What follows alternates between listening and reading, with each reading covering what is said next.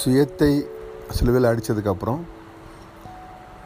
மீண்டும் உயிர்த்தெழுகிற அந்த புதிய மனுஷன் வந்து கர்த்தரையும் பிற நபர்களையும் என்னை விட மேலானவர்களாக வைக்க வேண்டும்.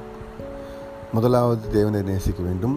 முழு முதலாக முழு இதயத்தோடும் முழு பலத்தோடும் முழு ஆத்மாவோடு அதே மாதிரி என்னை போல பிறனை நேசிக்க வேண்டும்.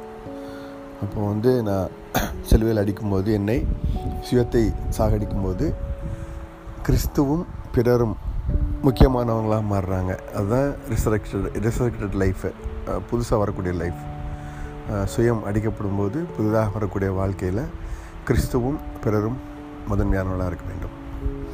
கர்த்தாவே நான் என் சுயத்தை சிலுவையில் அடிக்கவும் உம்மையும் பிறரையும் என்னை விட மேலாக நேசிக்க சேவிக்க எனக்கு உதவி செய்யும். Amen.